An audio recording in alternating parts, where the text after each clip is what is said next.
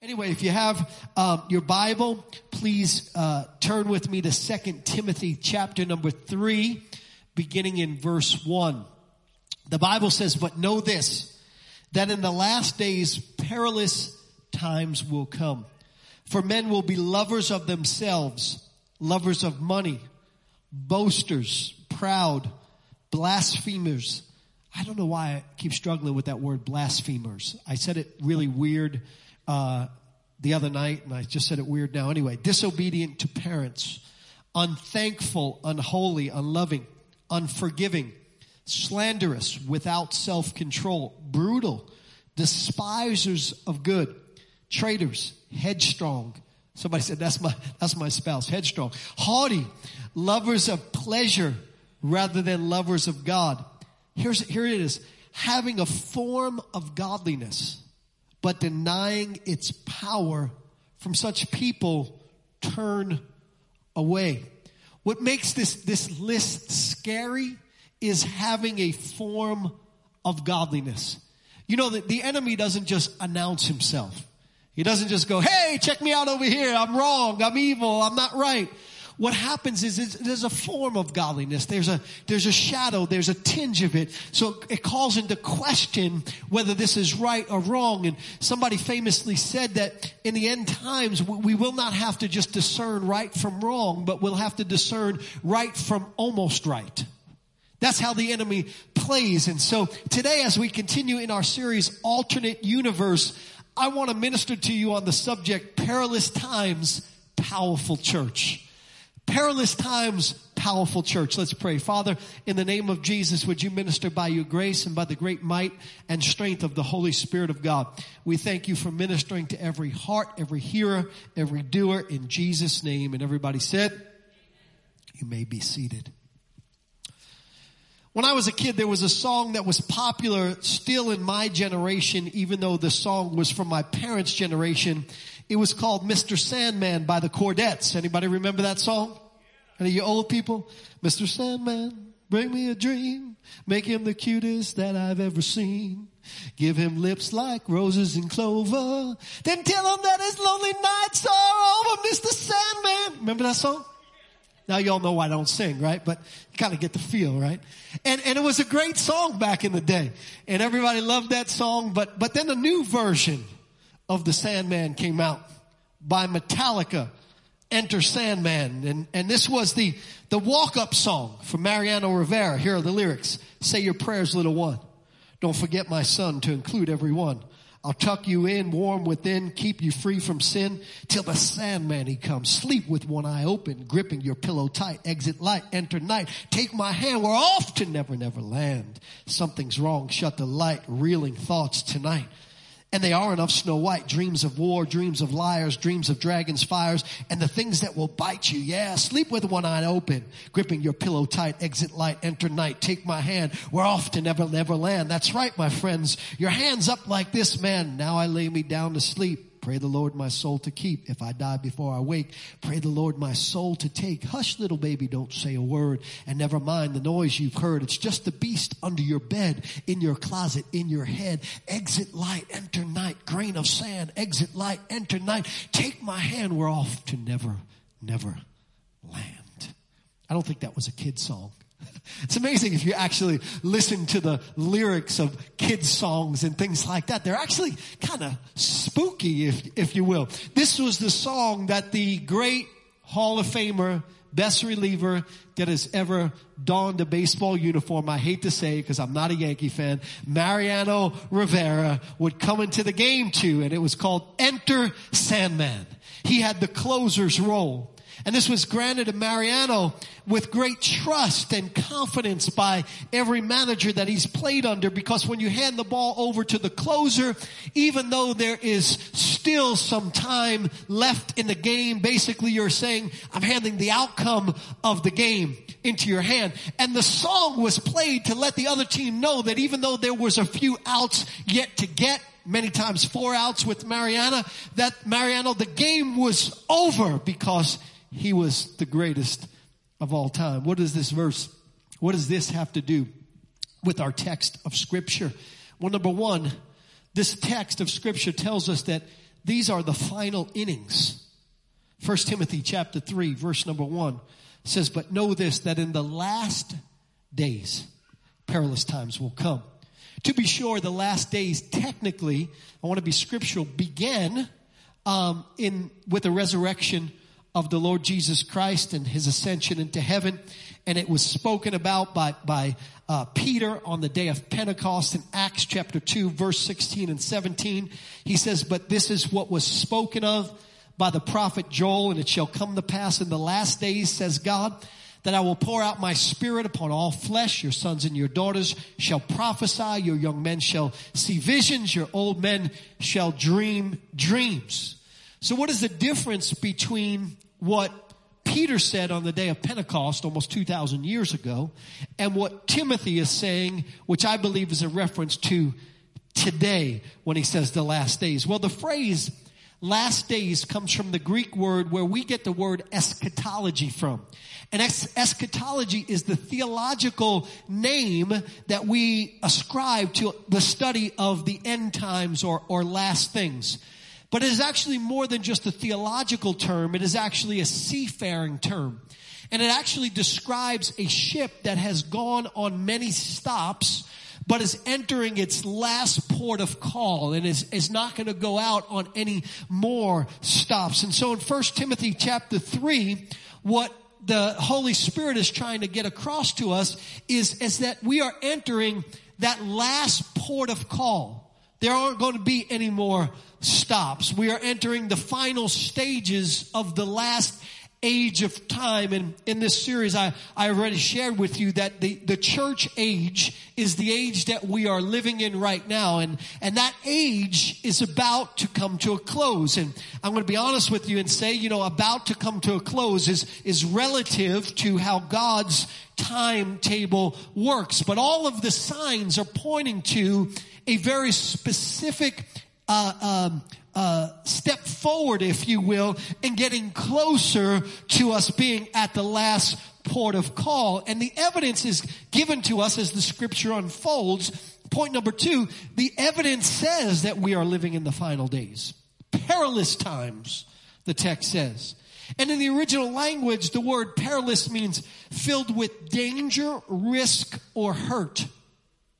Times that are difficult to bear. Deeper still, it describes a geographic region filled with much risk and danger to be avoided at all cost. The word perilous is only used one other time, the original word, in the whole of the New Testament. And it's used over in Matthew chapter number 8, verse number 28, in the story of the demoniacs. Matthew chapter 8, verse number 28 talks about Jesus crossing over to the other side. I'll read it in a minute. You remember that? Jesus had an extraordinary day of ministry. He was ministering, ministering, ministering, ministering, ministering. He was spent. He was tired. The Bible says they took him even as he was tired into the ship. Jesus went into the lower part of the ship. He fell asleep on a pillow. He told his disciples, let's cross over to the other side. It seemed like it was a clear day, but up out of nowhere, a furious storm arose. Cause that's how the devil does. He makes it seem like everything's alright and boom, there it goes. And the storm arises and, and the disciples fear for their life. You remember that? They go to Jesus and they wake him up. They said, Lord, don't you care? And Jesus woke up and he said, and he calmed the storm and he rebuked it and there was this great calm and then he looked at the disciples. He said, how is it that you have no faith? After everything that you've seen me do, after how you've walked with me and talked with me and been around me, how is it that you don't have any faith? I told you we were going to the other side. How many of you know that when God gives you a word, you can take it to the bank? It doesn't matter what storm arises. And so Jesus, see the reason why the storm arose though was because Jesus was on his way to set somebody free.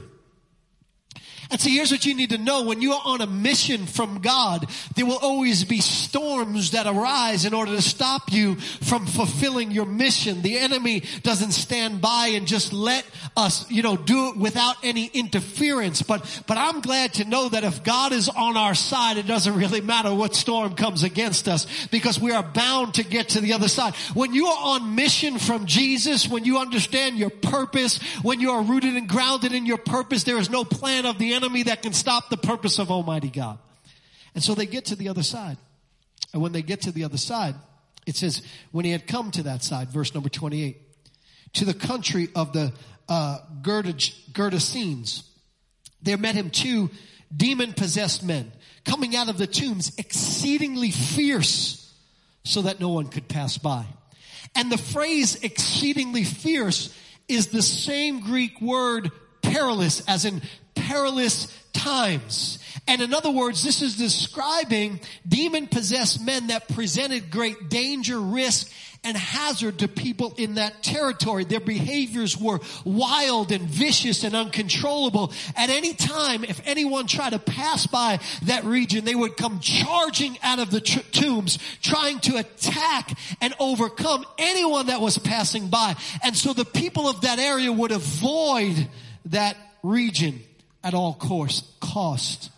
And so this is the same word that is used, perilous times. It was not only dangerous for people to be in that region, but it was emotionally trying for people who lived in that region.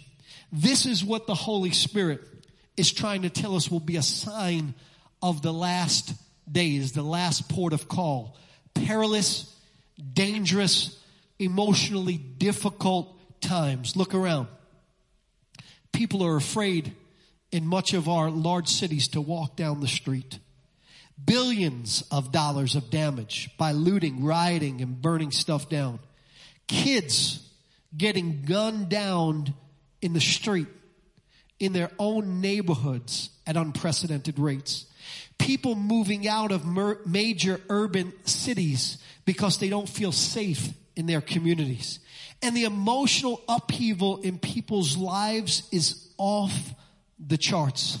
I gave you some of the stats last week about the emotional upheaval. Hotlines for emotional distress are up a thousand percent. A thousand 65% jump in online therapy. Suicides are on the rise. Studies have shown that when people are surveyed and asked the question, do you feel anxiety, depression, or worry, that 33% of the people feel that way. These are emotionally difficult times, perilous times. That is an apt word to describe the times that we are living in. Tense, tumultuous times where so much hangs in the balance.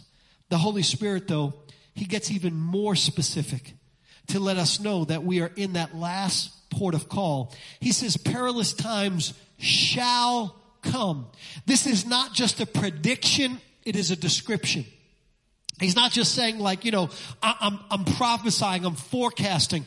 Actually, shall come as a description. It literally means in the original language where you would be encumbered and surrounded on every side by perilous times. That you won't be able to get away from them. That where you look here and where you look there and when you go here and when you go there, we'll be looking for reprieve and looking for solace and looking for peace. But everywhere that we look, there will be perilous, tumultuous times, chaos and confusion confusion all around.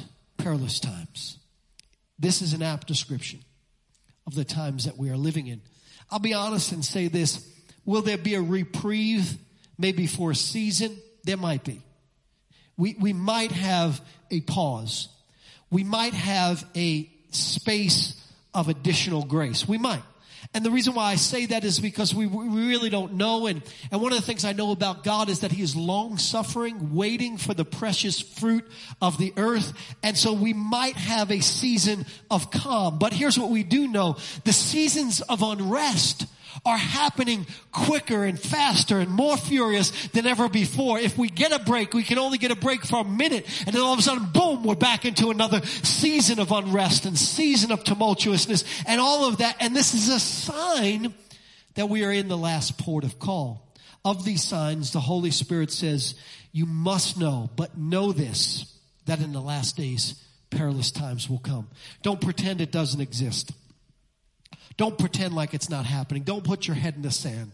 Know this. Literally, this is something that we must be aware of, aware of, so it doesn't take us off guard. I don't know about you, but I like a heads up. Anybody like a heads up? Right? God is trying to give us a heads up. God is trying to give us a heads up so we'll keep our head up. Amen. So if he gives us a head up, it's so that we'll look up. If he gives us a head up, it's so that our relationship with him would be stronger and tighter so we'd be prepared to walk and be powerful in perilous times, right? Let me put it in baseball terms for you. Here's what the Holy Spirit is saying. You are entering the part of the game upon which everything else hinges. It's the most pressurized part of the game. Outs are harder to come by. You're facing the heart of the batting order. The hitters have been warmed up. They've had three at bats already, so they're locked in. They've seen the fastball. They've seen the off speed stuff. This, there, there might be runners on base. The bases might be loaded. The margin for error is smaller. You have to be precise. You have to be on your game. You have to focus. Know what you are walking into. That's what the Holy Spirit is saying. But then the Holy Spirit gives even further, very specific evidence that we are entering into the last port of call. He says, for men will be lovers of themselves, lovers of money, boasters, proud, blasphemers, disobedient to parents. Goes on and on and on. And if you look at this description, it is perfect to what is happening right now. Let me just elaborate on a few of what these things mean. Blasphemers. Not just blasphemy against God. We, we tend to think when we heard, hear the word blasphemy that is exclusive to saying something derogatory or against the Lord. But the word blasphemy literally means to slander, to accuse, to speak against, to speak derogatory words for the purpose of injuring or harming another's reputation. Is that not what we see happening all across our world? People don't just disagree with one another anymore. They disagree and in their disagreement, they purposefully and intentionally seek to discredit the other person, to defame the other person, to bring out all of the person's dirty laundry, even if it happened 20, 30, 40 years ago. Anybody would be happy with somebody just knowing all your business? Anybody feel like they've lived that holy of a life that if somebody reaches back into all your closet and pulls out all your stuff that there's nothing that you're going to be embarrassed of? Come on, people. We all have stuff. That, but here's what people are trying to, they're reaching back, pulling it out, throwing it in the news. And is this not the political discourse?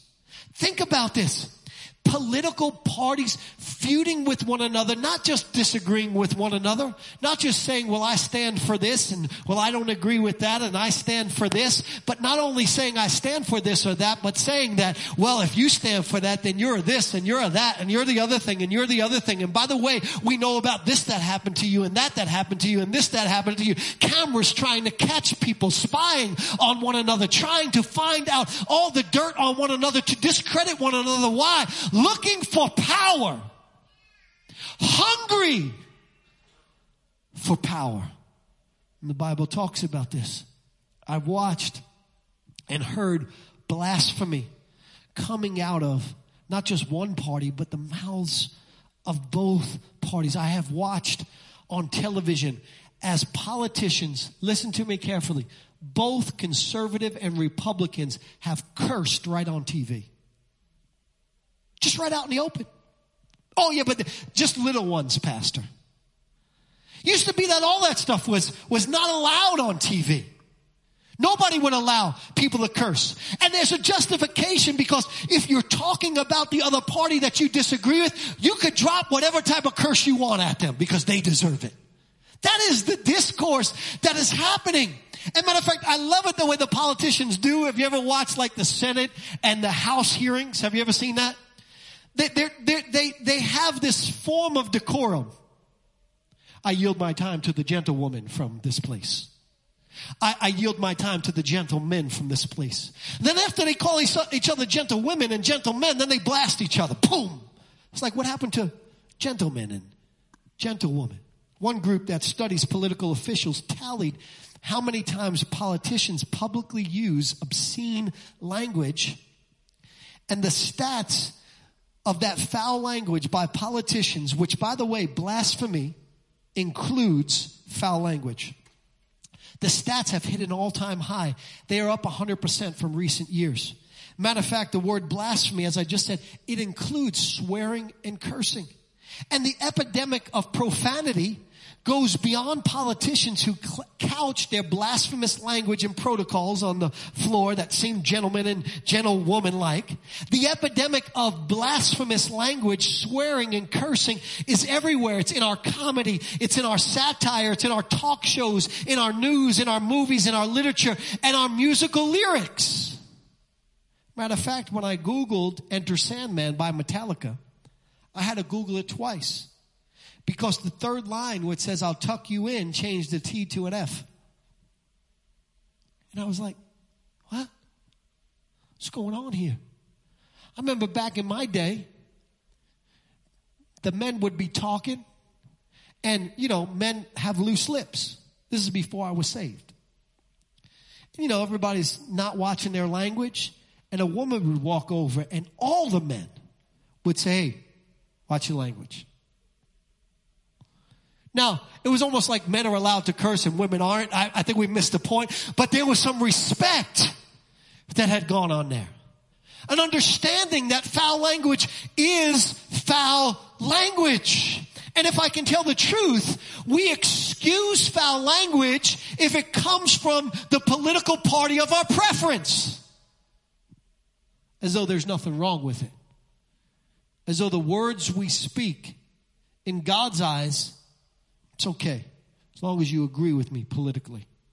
Ephesians chapter 4, verse number 29 says, Don't use foul or abusive language. Let everything, oh, I love this verse. I want you to underscore the word everything. How many believe God says what he means and means what he says? I need to get full participation on this. How many believe God says what he means and means what he says, right? Okay. So we, we understand th- there's no, there's no wiggle room for what everything means, right? Let everything that you say be good and helpful so that your words will be an encouragement to those who hear them. I wonder if before we said anything, tweeted anything, posted anything, put anything up on Facebook, if we said to it, is this going to encourage and be good for the people who read this, hear this, see this? How many stuff we would, how much stuff we would have to refrain from putting out there? Because I, I, I really believe with all my heart that our objective is no longer to be good and encouraging and fruitful for the people that hear it, but that our purpose for everything is to prove a point. Our purpose for, am I preaching real good this morning? Our purpose for everything is to be right. See, I think our purpose for everything is, should be to be God like. I mean, the scripture says that when Jesus was being crucified, he opened not his mouth. Do you know why? Because when the pressure is on, it's easy to. And Jesus had to refrain from opening up his mouth because if he said help, legions of angels, it just came. If he said back off, they all would have fell over dead. So he had all this power in his words and he had to specifically watch what he said at the moment of execution, at the moment of pressure, because it would have caused a lot of damage to all of the human race. By the way, I don't know if y'all can handle this. Do you know how you tell godly leadership? By what comes out of a person's mouth when they're under pressure. Uh oh. Just got into some of y'all's business right there. Notice the Bible says don't use foul or abusive language. Let everything you say be good and helpful so that your words will be an encouragement to those who hear them. Welcome to the alternative, alternate universe that we live in, where foul language is mainstream. If you have a bleep machine on your TV, I don't know if you can go through one sentence without a bleep. Bleep, bleep, bleep, bleep, bleep. You can't even understand what they're saying. So much gets bleeped out. One more sign that we are in the final innings. First Timothy chapter three, verse number two says, blasphemers, disobedient to parents. The word disobedient means unpersuadable, uncontrollable, inconvincible. It means no longer able to persuade, to lead, or exercise authority over. It depicts a loss of control or a lack of ability to persuade, lead, or control. And the word parents here describes both biological parents and those who are entrusted with the responsibility of raising a child to adulthood. The phrase tells us, disobedient to parents, that one of the signs of the end of the age, that we are in the last innings is when children whose parents have been giving, given the God-given responsibility to raise them to adulthood will become or lose their ability to persuade, control, convince, and lead their children. Parenthood would come under assault. Children will assert their own right to make decisions for themselves without parental influence or intervention, including many life altering decisions detrimental to their long term well being. In California, they have now made 14 the age of consent. 14. Think back to when you were 14. Your head wasn't on straight when you were 14. You thought everything, you know, you thought you knew everything at 14. 14 is now the age of consent. So if you're 24 and you have sex with a 14 year old, it's not pedophilia right now in California. Hello? Children making their own decisions, detrimental to their long-term well-being without the influence of parents in their life. What did we think we were signing up for when we made it publicly and culturally a crime to spank your child? I'll tell you what, I thank God for them spankings that I got along the way. I remember one time, I probably shouldn't tell you this, but I'm going to tell you. I remember one time, I think I was 17 or 18. And um, my mom and I got into it, and uh, and I there was a saw nearby. My dad was doing some work, and my mom smacked me, and I and I picked up the saw and went like this. My dad came home. Woo! I was in my room. He literally busted the door down in my room. Busted the door down in my room and slapped me right across the face. Don't you ever raise your hands to your mother. Nowadays, you're crazy if you do that. You're wrong if you do. You're going to jail if you do that. And I'm not, I'm not subscribing to abuse children. But listen, the word of God is still true. It ain't popular, but it's true. Proverbs chapter 20 verse 30 says the blueness of the wound cleanses evil. Proverbs chapter 13 verse 24 says, those who spare the rod of discipline hate their children. Those who love their children care enough to discipline them. If you are not disciplined by your heavenly father, Hebrews chapter 12 verse number 8, then you are bastards and not legitimate children. Disobedient.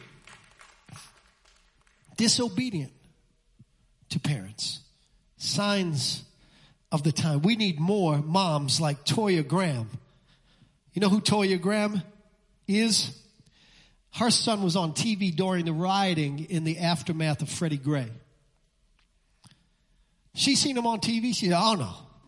Oh no, he ain't burning nothing down. He ain't flipping nothing over. He ain't doing, he, if you want to just peacefully march, fine, peacefully march, nothing wrong with that. But you're gonna start burning stuff and ripping stuff down. Uh-uh, not my son. She went there in the middle of the street. She gave the business and pulled them back home. We need more moms like, like, like Toya.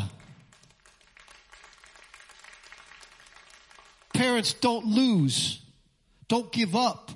You're, I mean, kids today, their parent will go to discipline. I'm going to call the cops on you. I hand my kid the phone. Call. Call. See, our text is telling us in very specific terms what the end of the age, the last innings will look like. Now, what does this mean for us? What does this mean for the people of God? Number three, and lastly, God has given us the closer's role. You know, closers get paid big bucks, right? That's why nobody wants to be like a long reliever. You don't get big bucks if you're a long reliever, although it's still like three, four million dollars. Ain't nothing wrong with that, right? But if you're a closer, you get paid the big bucks. Why? Because your role is so important. God has given us the closer's role. If this is the last port of call, if this is the end of the age, if these are the last innings, then we are God's Mariano Rivera's. We are the closers. We are the ones who have been divinely selected to bring home the win. We have been divinely instructed to stand strong in a world gone crazy, not cave under cultural pressure, but rather to stand up for morality, righteousness, justice, and mercy of all the people that God could have ordained for this moment in time. He has chosen us. What an honor. What a privilege. What a responsibility. First Peter 2 9 says, for you are a chosen generation a royal priesthood, a holy nation, God's very own possession. Uh, as a result, you can show others the goodness of God. For he has called you out of darkness into this marvelous light. Church, we are here because God has chosen us for this hour. We were literally born for such a time as this and we have what it takes. We have the word of God. We have the power of the Holy Spirit. We have the protection of God, the compassion of God, the light of God, the gospel of Jesus Christ. We have the word the world needs. We have the hope the world needs. We have the message the world needs. We have the answers the world needs. We have Jesus who is for us and standing with us. We have his assurance that the gates of hell will not prevail against the church. Let's go out there and show people the goodness of God. Let's rise above the fray. Let's not get caught in a political narrative. Let's not pick a side, but let's determine to be on God's side. Let's carry his message of forgiveness, of hope, and of heaven to people. Let's love our neighbor as ourselves. Let's pour in the oil in the wine. Let's stand out, not blend in. Let's love the lost. Stand with the marginalized. Speak truth to power. Let's be a counterweight to the crazy morality in this world. Let's be the church. Let's defund hell and fund heaven. That's what we should be about. Let's do it, church. We are the powerful church in perilous times. Would you stand to your feet? Here's what Isaiah said. He said, arise, shine, for light has come. The glory of the Lord is risen upon you. For behold, the darkness shall cover the earth. Deep darkness, the people, but the Lord will arise over you and his glory will be seen upon you. Isaiah prophesied that. Jesus picked it up in Matthew 5. His words, red letter words. Let your light so shine before men that he may see your good works and glorify your Father who's in heaven. What's he saying? Shine, church. Remain faithful. Keep yourself unspotted from the world. These are perilous times. But just like the demoniacs came out and jumped on every normal person living in that region, when Jesus got there, their time was over. Those people who were being possessed were freed. Friends, when you walk on the scene, you're bringing the light of Christ, the power of Christ. The atmosphere ought to change when you're in a place. You ought to be able to cause a calm instead of add to the confusion. You bring the precious Holy Spirit. I don't know why I feel led to say this, but I'll say it. Years ago, I had a meeting with a billionaire. And I was so nervous about this meeting. And as I was just, what do I say? What do I do? How do I act? And then the Holy Spirit said this to me Are you tripping? He said, He's not even saved. He doesn't have what you need. You got what he needs. I went in there like I had more money than him. I spoke to him from a point of view of mentorship, speaking to his life, into his life, not him speaking into my life. Because I can tell you this, all the money in the world won't buy your way into heaven. It's only one thing that'll get you into heaven, into the presence of God for the rest of your life. And that is a relationship with Jesus Christ. He died two years later. His businesses went belly up, bankrupt. He needed Jesus. I got a chance to tell him about Jesus. He came to one of our services. I don't know whether he ever accepted the Lord or not. I never saw him raise his hand. I never saw confession out of his mouth.